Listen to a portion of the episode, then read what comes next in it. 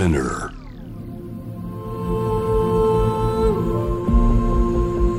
J-Wave Innovation World Ella podcast from the next Ella 後藤正文がナビゲートしています。イノベーションワールドエラー。ここからは様々なジャンルのイノベーターをお迎えするトークセッション。from the next era。対話の中からイノベーションの種を導き出します。今回お迎えしているのは宇宙飛行士の山崎直子さんです。山崎さんよろしくお願いします。はい、よろしくお願いします。本当に宇宙飛行士の方と初めて話すので、ああ、そうですか。な、あ、2010年ですよね、スペースシャトル、ディスカバリーで宇宙へ行かれたということで。ね、すごい。宇宙に行ったっていうのがもう本当にすごいですけれども、現在は宇宙政策委員会委員、そしてスペースポートジャパン代表理事のほか、宇宙教育などに携わられていると。はい。そうですね。いくつかの科学館のお手伝いをしたり、美穂子さんたちに宇宙の話をしたりという形で宇宙教育にも携わっています。まあいろいろ聞いていきたいんですけれども、宇宙飛行士って時々、その誰かの夢として、例えば卒業文集というかまあそういうのに出てくるようなイメージがあるんですけど、実際こう、宇宙飛行士までになるまでのしなきゃいけない勉強ってどういうものなんですか？あ、そうですね。宇宙飛行士のまず選抜試験っていうものが日本の場合だと何年かに1回不定期であるんですね。で、その試験も書類から始まって、まあ、筆記試験から医学検査から、まあ、あの、面接だとか、みんなで1週間閉鎖空間に閉じ込められるような心理テストだとか、まあ、いろいろ1年間ぐらいかけてプロセスがあるんですけれども、まあ、実際にそれを経て宇宙飛行士候補者になった後も実際に宇宙に飛ぶまで長いんですね、そこからがね。ねその訓練がまたいろいろ確かにあってですね。で、まあ、いわゆる座学もあります。で、学校と一緒で、まあ、試験もあれば宿題もあるという形でね、まあ、大変だという時もあるんですけれども、でもまあ実技も多くて、で、飛行機 T38 というジェット練習機を使った飛行機操縦訓練があったり、あるいはまあ万が一の時のためにサバイバル訓練という形で、まあ、雪の上、水の中、まあ、いろいろな環境でのサバイバル訓練があったり、あとはね、だんだんあの年月が経つと、まあ、宇宙船に特化したような、まあ、ロボットアームを操作する船外活動の練習をプールでやるというような、まあ、そうしたね、あの、実技的なものも多くなっていきます。コミュニケーションは英会話、英語で行われるんですか？あそうなんですよ。あの、公用語は英語なので、えーただ、ロシアのソユーズという宇宙船の場合だと、地上の管制官の人たちがロシア語しか話さない人も多いんですね。まあ、ロシア語も必須になってしまうんですね。山崎さんが当時任務に就かれてた国際宇宙ステーションの組み立て補給ミッションっていうのはどういったものなんですか？あはい。国際宇宙ステーションは大きさで言うと、あの、幅が100メートルぐらいで、太陽電池パネルのその長さが75メートルぐらいなので、サッカー場ぐらいの大きさがあるんですね。で、総重量が420トンという、まあ、大きなものなので、いきなりポンと一つで打ち上げられないんです。で、少しずつパーツに分けて、打ち上げていくのを40回以上繰り返して少しずつ組み立てて完成させていったんです。で、2011年に完成をして、その後スペースシャトルは引退をしたんですが、まあそのちょっと前ですね。ですからほぼ完成する直前というミッションでした。で、イタリア製のレオナルドという補給モジュールをスペースシャトルに積んで持って行って、で、ロボットアームを私が操作をしたんですけれども、まあそれでそのレオナルドを宇宙ステーションに取り付けて、で、あの、いろんな実験装置を取り付けた後は逆にいらなくなった機器を搭載し直して、またレオナルドを地上まで持ち帰るというのがミッションの一連でした。素朴な疑問なんですけど船外に出られたりはしたんですか？あ、私はね、結局出れないんで、なかったんです。訓練はしたんですけれども、実際に出たのはクレイさんとリックさんという同僚の宇宙飛行士で。羨ましかったですね。あの、宇宙船の中から見る景色もとても綺麗なんですけれども、また宇宙船の外に出ると、本当に宇宙服を、まあ、宇宙服1枚を隔ててもう宇宙空間なわけですからでヘルメットを通じてねもうずっと景色が広がっているわけでこれはまたまた違う感覚だろうなと思います。あの山崎さんのインタビューを読んでいて宇宙に行って考えたのはその上下がない地球で当たり前のことが当たり前じゃなくなったっていうお話が結構深いなと思っていて。まあその感じのお話ちょっと伺いたいなというか僕も宇宙に行ったことがないからあれなんですけどやっぱり価値観っていうのは変わるものですか？宇宙に出て。そうですね。今まで当たり前だと思ってたことがあやっぱり当たり前じゃないんだなっていうことをすごく感じました。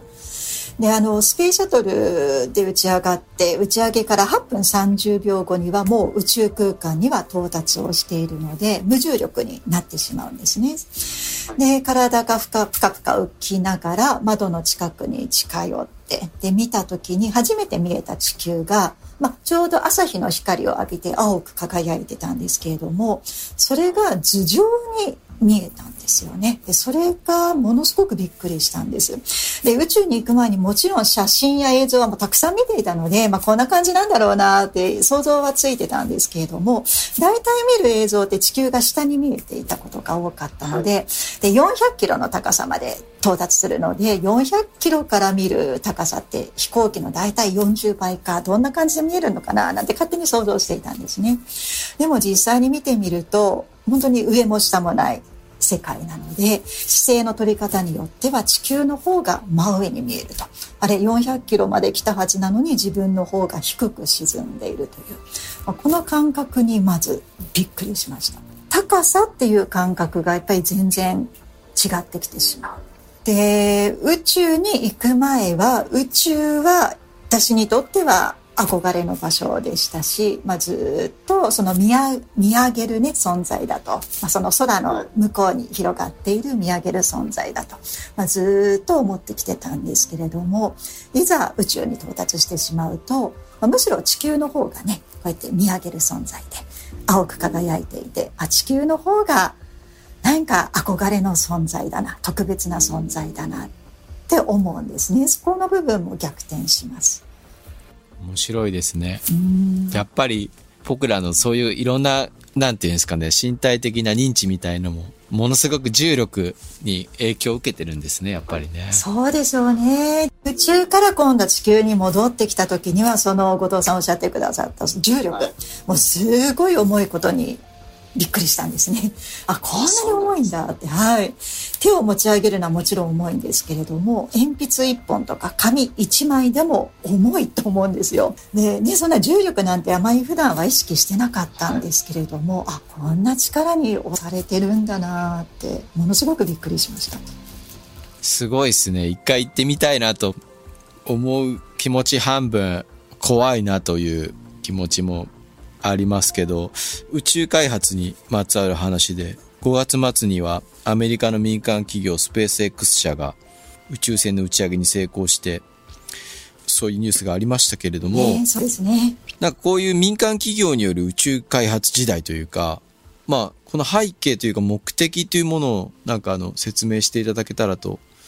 これはまあ9年ぶり、スペースシャトルが引退した後9年ぶりにアメリカの宇宙船が人を乗せて宇宙まで行けたということでね、あのニュースになっていました。で、ね、もちろん有人宇宙船は過去にもね、あったものなので、それ自体はね、史上初だとか珍しいということではないんですけれどもじゃあここでなんでねこれだけ私もワクワクしたかというとスペース X という民間の会社が開発した宇宙船だったんですよね。で今までは、まあ、ロシアにしても、まあ、中国も有人宇宙船持ってますけど、まあ、アメリカのスペースシャトルにしても、まあ、国がぱり開発をしていってそれを要所要所ねもちろん民間の企業に受託をしてそして製造してもらうということはあったんですがあくまで開発責任者は国だったんですよね。でも今回は、まあ、スペースシャトルが引退した後は最初5社ですねでその時にはスペース X は実は入っていなくて最終的にスペース X とボーイングの2社が選定されて、まあ、それぞれ宇宙船を作ってください。それが完成したら NASA がそのサービスを買い取りますよという形に変えていったんですよね。なるほどね。じゃあ競争して、ボーイングって言ったら飛行機の会社ですよね。まあ、宇宙開発でもね、大企業です。これでなんか、あれなんですか、メリットというか、僕らというわけじゃないですけど、将来の世代が宇宙に行くための、こう、何か、あの、一つのきっかけになるというか。なると思います。あの、スペースシャトルが引退した後は、まあ、NASA はロシアに打ち上げ代を払ってアメリカ人の宇宙飛行士をソユーズ宇宙船に乗せてもらっていたんですね。でその時のコストがいろいろ言われているんですがだんだん値段がどうしても独占状態なので高くなっていって、まあ、80億円以上とも言われていました一隻、まあ、それが今回スペース X あるいはボーイングもそうですが民間のプロセスに入ったという値段が下がりまして数十億円少し安くなったということなんですね。えー、どうなるんでしょうね。なんか行けるなら行ってみたいけどそれこそ、でも、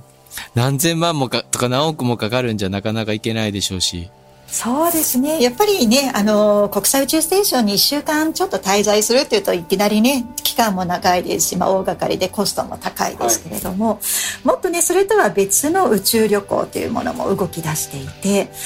例えばアメリカのバージン・ギャラクティック社などは飛行機型の宇宙船を開発していて滑走路から飛び立てるんですね。で100キロの、はい、宇宙に5分10分滞在してまたすぐ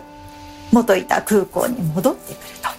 今年中には商業運行始まるんじゃないかと。本当ショートステイみたいな感じですね。ショート中のショートですね。ねあ面白い。なんかそういうの駅前の旅行代理店とかで買える時代来るんですかね？申し込みとかしてね。敬老会が宇宙とかあるんですかね？なんかね。そういうなんか日光じゃなくて今年は宇宙にしますみたいなね。ああ、いいですね。そういう時代、200年ぐらい続きますかね。はい、あと数十年後には、ええー、あ、数十年で。だと思います。はい。それはすごく面白いですね。でも僕ちょっとなんか、勇気が湧かないかもしれないですね、そのなんか。あのでもそうした宇宙旅行も飛行機型の宇宙船もあれば、気球のような、まあ、バルーンを使って、100キロまでは届かないですが、成層圏は超えるというようなね、あの、宇宙旅行もあります。まあ、いくつかタイプが出てくるので、あ、じゃあ、どういうのがいいかなと選べるのもね、準備も楽しいんじゃないかなと思います。なるほど。それは飛行機型とかだったらそこまでなんか G とか重力みたいな、あの、衝撃とか感じないんですか？やっぱり多少はかんかるんですね、どうしてもね。まあ、数字、3、4時、まあ、ちょっと5時ぐらいいくかもしれないですけれども、まあ、でも、ジェットコースターで急降下して、急に曲がる時も3、4時かかりますからね。まあ、それくらいのレベルと思います。はい後藤正文がナビゲートしていますイノベーションワールドエラ。今回は宇宙飛行士山崎直子さんをお迎えしています。後半もよろしくお願いします。はい、よろしくお願いします。はい。宇宙開発ね。今もなんかあの、すごい面白い話というか、もうだんだん、あの、まあそんなに安価ではないですけれども、宇宙まで行く人がね、徐々に増えていくような時代が、そこまで来ているというお話伺いましたけれども、まあなんか、宇宙開発ってそもそもどういった未来を全体的には想像してるんですか？こうまあそれはいろんな国々の思惑もあるでしょうけれども、宇宙ステーションとかそういうものが一体な、どういった役割をこう果たしているのかっていうのは、なかなか僕らみたいな一般の人間にはつかみづらいところではあるんですけれども、そうですよね。宇宙開発も本当に広いので、ロケットの輸送技術から人工衛星のリモートセンシングと呼ばれている技術から国際宇宙ステーションのような、ま、有人開発技術、ま、いろいろあるんですけれども、まあ、一言で言えるのは宇宙を知りつつ地球をより良くしていくということなのかなと思っています。でよく、ま、旅行に出たりしてで自分の家に帰ってくると、まあ、改めてね、あ、自分の家、あ、こう落ち着くなとか、なんかこんなところいいなとか、まあ、気づくように、まあ、宇宙に、まあ、行って、あるいは宇宙から人工衛星などで地球を見ると、地球上では分からなかったことが分かるようになってくる。まあ、私たちの、まあ、目を、まあ、地球の外に持っていけるということなんだと思っています。地球ねやはり昼間は青い海と白い雲と本当にダイナミックで。で夜は今度はね電気の明かりが高々と輝くので人の文明の力も感じられてまあ、大自然の力強さと人間の文明の力強さと、まあ、両方感じたんですけれども、まあ、この大自然の力強さを見ていると地球ってすごいななんか生きているような感じはがするんですよね。本当に刻々と変わっていて生き物のような感じもするんです。まあ、ただね地球にはね目も耳もないですよねもちろん手足もねないんですけれども、まあ、私たちが人類がこうして人工衛星を使って宇宙から地球の様子をね写真を使ったりあるいはいろんなセンサーで二酸化炭素の濃度とかオゾンの量とか測っていくことでなんかね地球の目となり耳となっているようなね、まあ、そんな気もするんですよね。でそうしたデータを、まあ、インターネットなどを使って世界中でね今実際に宇宙からのデータを共有して防災などに役立てていこう地球環境問題に役立てていこうとしているんですが、まあ、そうして何か神経網のような形でね、まあ、地球の上を張り巡らしているような、まあ、気もしていてだから技術はねもちろん、ま、温暖化だとか地球環境に負のね、影響も与えてしまうんですけれども、まあ、それをうまくねこれから使っていくと、まあ、地球環境をよりよくねしていくこともできるんじゃないかと思っています。宇宙からね地球を観察できたりもするってことですね。捉えたりできるってことですね。そうなんですよね。それによってだいぶね実際に地球のことが分かってきたと思います。これはあのスペース X のイーロン・マスクさんなどはもうこれから人類を100万人単位で火星に移住させるという目標を掲げている。でアマゾンを立ち上げたジェフ・ベゾスさんという方は、まあ、彼も宇宙開発会社を作っているんですけれどもで実際にロケットを何度も成功させているんですが彼は、まあ、宇宙に人をやっぱり何百万人単位で住める、まあ、コロニーを作りましょうと。でそうしたコロニーにうん工場とか発電所とか地球の環境に負荷をかけてしまうものを宇宙に移しましょうと。でそうすることで地球を守っていきましょうということも言っているんですね。だからまあ地球の中だけでね閉じて考えるのではなくて、まあ、これからねどんどん宇宙という空間も活用しながら逆にそれで地球を守っていけたらいいなと。宇宙郊外とか起きないといいですね、でもね。そうですね。まあ、そこは気をつけながらね、宇宙ゴミとかも今問題になってますからね。なんか例えば、いろんな世界中で起きてるいさかいとかも、例えば宇宙人が襲来したら、なんていうの、団結への気持ちっていうの角度が変わるっていうような話とかしてるのとか読んだり聞いたりしたことあるんですけど、地球人って思っちゃえばみんな仲間じゃんみたいなところもあるんですけど、宇宙に行ったりすれば少しはそういう気持ちになるのかなっていうね。だからその小さな違いに目を向けるよりもあみんな宇宙船地球号の乗り込みなんだなっていうね、はいはい、まあ、そんな思いになってくんじゃないかなと期待しています。実際に宇宙から地球を見るとその宇宙船地球号って感じしますか？その言葉。あのー、空ってねすごい高くどこまでも続いていきそうに見えるんですけれども宇宙から見ると空気の層がとっても薄いことにびっくりするんですね。あこれだけの空気に私たち守られて生きてるんだなって。だからこれをねほんと大気汚染とかいろいろ汚していくとやっぱり大変なことになるんだなとか。いやでもその視点の変化は面白いですよね。本当に僕とかも空を見上げたら果てしもなく遠いような宇宙って感じがしますけど。外から見たら、本当にその大気の層って薄いんだって言われると、ハッとしますね。ねえ。そうなんですよね。だから地球も本当に一つの有限のね、もう本当に宇宙から見ると儚くも見えるね、一つの宇宙船なんだなって。なんか頭ではね、結構みんなも今理解してると思うんですけれども、まあそれが理屈じゃなくなんかストーンと落ちてくるような感じがするんじゃないかなと思います。宇宙での体験とかが、その広くもう少し安くこう、一般の人たちに疑似体験できる。実際にこう、何百万も払って宇宙に行かなくても、はい、体感できたらいいですよね。本当ですね。今なんかそういった VR とかね、AR の技術も活用しようという動きがあるので、あ、それできたらいいですね。なんか、民間が参入していって多分こう宇宙がだんだんこうなんて言ってんですかね。どっか国家のものから開かれたものになっていくと思うんですけど、まあ、よりこう身近なものというか民間へ、まあ、民主的なのかどうなのかわかんないですけど解放されていくとしてそういった場合になんかどういうふうな、例えば、火星って誰のものみたいな気持ちとか、月って誰の領土みたいなえ、えええ。そういう所有権の問題とかって出てくると思うんですけど、いやまさに今それも。はい問題になってきているんですよね。あそうなんですうんはいあの1960年代にいろいろな国で宇宙条約というものを締結して、まあ、宇宙や月や火星や、まあ、宇宙の、ね、物体や空間はどこの国のものでもないですよとみんなのものですよということは決めているんです。え大量破壊兵器などは置かないで平和目的で使いましょうということも定められてはいるんですよね。ただ、じゃあ今これだけ活動が増えてきていると、まあ、月まで行ってその、じゃあ水を使いますとか、そこでレアメタルを見つけてそれを使いますってなった時に、じゃあそれは誰のものってなるんですよね。でもちろん土地を所有することはできないんですが、じゃあそこで一生懸命ね、民間の企業がそこまで行って取ってきたものは民間企業が自由に使っていいことにしよう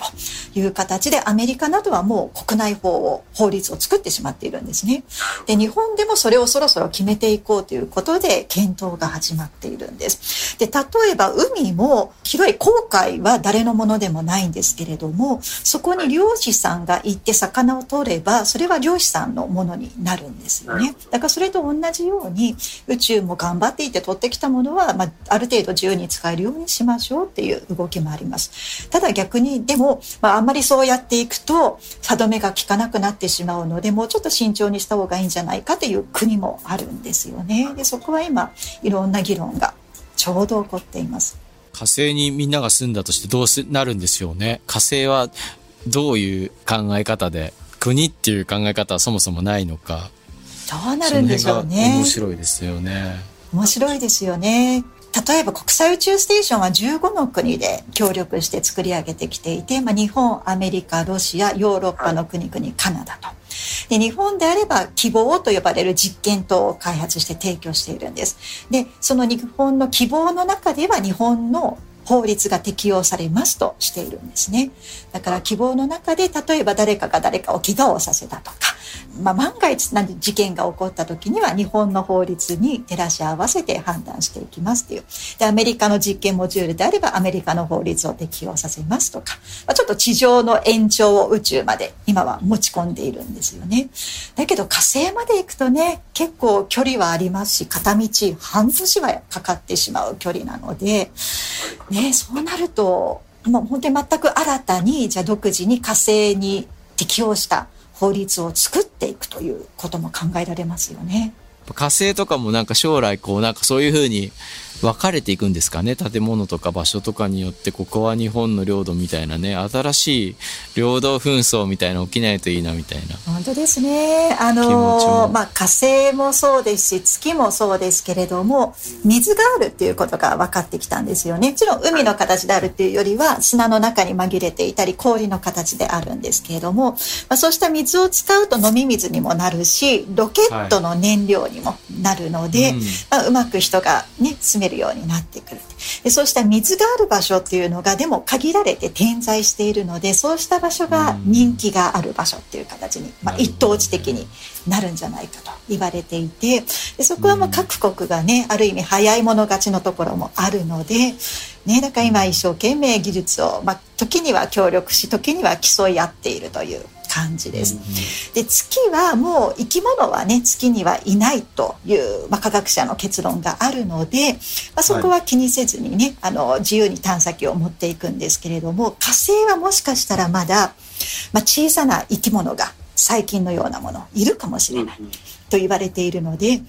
まあ、そこは慎重にやらないといけなくて地上から何か菌を持ち込んでしまうと混じってしまってどれが火星由来のものでどれが地球から持ち込んだものかわからなくなってしまうと、まあ、科学としてはデータにならないので,、で科学者はねそこは慎重にするべきだと言っていますだからまず無人でたくさんね、はいはい探査をして火星のことをもっと調べてからそれから人が行くのがいいんじゃないかなと私は。思いますね。なんかあれですねこうしてコロナの時代にそういう話をすると考えさせられるものがありますよねそうですよね。いろんな菌をね、お互い持ち込まないと、宇宙からも地球に持ち込まないし、地球からも宇宙に持ち込まないっていうね。気をつけないといけないですよね。もう一つお伺いしたいんですけれども、宇宙開発以外もプロジェクトがなされているということで、えー、山崎さんが代表理事を務めていらっしゃいます、えー、一般社団法人スペースポートジャパン。はい。はい。その取り組みについても、ぜひ。スペースポートジャパンは2年前に創立をしました。で、はい、はい、あの日本にスペースポートを作りましょうという組織です。空港はね、飛行機が離発着する場所ですけれども、はい、スペースポートは、あの、宇宙機が、スペースプレーンが離発着できる場所ということなんです。うん、でも、あの、例えば3000メートルの滑走路がある空港であれば、まあ、それに少し施設を追加することでスペースポートになるので、空港とスペースポートが、まあ、両方兼用できる形になっていくと思います。今年の4月には大分県の大分空港が、はい、あのスペースポート目指しますということで発表しているんですね。で、アメリカのバージンオービットという、まあ、ジャンボジェット747の下にロケットを吊り下げて、人工衛星を打ち上げますというプロジェクトなんですが、まあ、それが運行できるようにスペースポートにしていきますということを発表しています。なんかそういうの町おこしみたいになるかもしれないですよね。あそうですね。大体ロケットを打ち上げる前には、うん、その技術者の人たちがやっぱりねたくさん行って人工衛星を組み立てたりするんですが、うん、やっぱりその間ねその地域に滞在することになるのでうん、でその地域の、まあ、観光資源にとってもねいいことだと思います。あと、大分だけではなくて、日本にいくつかね、スペースポートができることがいいなと私たちは思っていて、で、ゆくゆくはね、人工衛星だけではなくて、人がやっぱり宇宙に行ける、そうした港になってほしいなというのが有名です。国際線から宇宙船に乗り換えみたいなね。あ、そうそうそう、そんな感じですよね。そうですよね。それ面白いですね。だからなんか、もしかしたら、ね、成田とかにも発着するのかなとか思ったりとか。関東圏にもあるといいですよね、本当は。ねね先ほどあの宇宙飛行だ宇宙旅行だと、まあ、やっぱり 4G、5G 飛び立ってまた元の空港に戻るには G がかかってしまうんですけれども、はい、まあ、元に戻らずにそのまんま飛んで他の国に降り立つのであればより G は低くて済むんですよねだから乗り心地も良くなってくるし、まあ、一緒に移動もできるということでね、まあ、そうした、まあ、日転換飛行って呼んでますけれども、まあ、そういったことも実現して日本がそのハブスペースポートになっていくといいなと思っています。いやいや、でも面白いですね。なんか興味ありますね。宇宙ってね、どのようになっていくのか。なんか願わくはでもなんか地球人の僕とかの考え方がなんかより良い方向に変わる開発だといいなっていうのは思ったりしますね。なんかね、新しい視点とか、あの、山崎さんが書かれていたようなこと、当たり前じゃないことがあるよってことが伝わるといいなと思うんですけれども。そうですね。そのスペースポートジャパンもつい最近、そのスペースポートシティ構想というものを発表したんですけれども、うん、まあそれはただのね、離発着場ではなくて、まあそのスペースポートを拠点にしながら、はい、例えばいろんな美術館を作ったり、うん宇宙に関する、まあ、映画を見れる場所があったりあるいは何かアトラクションがあったり、あるいはもっと何かうん宇宙センターのようなね、まあ、拠点になったり、まあ、いろんなそのその場としてのねあの、構想を作りたいなって思っていましてでそれこそお子さんからね、大人の方ねいろんな年代の方までそれぞれ楽しめてそれぞれ宇宙を感じられるようなそして地球を、うんね、なんかより大切にしようと思えるような、まあ、そんな場所であってほしいなと思います。はい、ありがとうございます。今日はとても楽しかったです。なかなか本当に宇宙の話伺えなくて。というわけで、from the next era 今回は宇宙飛行士山崎直子さんをお迎えしました。ありがとうございました。ありがとうございました。